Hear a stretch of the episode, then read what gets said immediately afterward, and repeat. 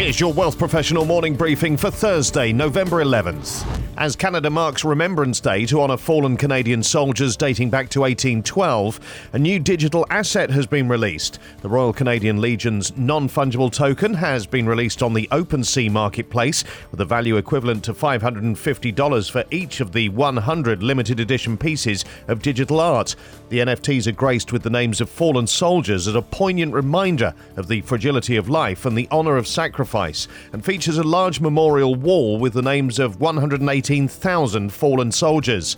The use of digital tokens will enable the Poppy Trust Fund to benefit multiple times from the artworks. Not only will all proceeds from the initial sale of each piece go towards the fund, so too will 10% of the price of subsequent sales, making an ongoing donation mechanism.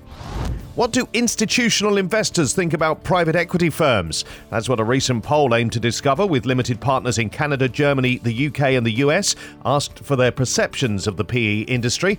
Edelman's 2021 LP survey on private equity reputation found that most LPs trust private equity firms to do the right thing, with trust boosted by high quality leadership, transparency, and reputational strength. However, there was also agreement that the PE industry needs tighter government oversight. Of respondents endorsed some or all of US Senator Elizabeth Warren's proposed Stop Wall Street Looting Act, despite its possible negative impact on financial returns. Canadian LPs and their German peers are more likely to say it would hurt PE performance more than help it. Advisors should do a deep dive to learn about cryptocurrency to have an informed discussion with their clients. That's according to BC Wealth Advisor Steve Willems. He told Wealth Professional that this is the fastest adoption of any technology in recorded history, even more than the internet back in 1997, which was growing user numbers by 63% a year. Crypto users are growing currently at a rate of 113% a year, and it's accelerating. He recommended that advisors learn about it because it could be as society changing as the introduction of electricity and the automobile.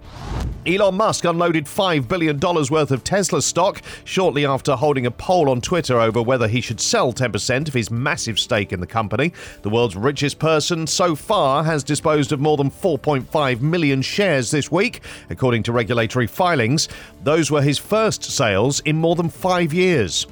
These stories in full at wealthprofessional.ca and in our newsletters. Plus, if you're stunned by CI Financial's aggressive growth, its CEO tells WP it's just the first inning. Two sustainability leaders commend the regulator's resolve in promoting climate change action among companies, but questions remain. And how hopes and fears are driving Canadian asset managers forward. For Wealth Professional Canada, I'm Steve Randall.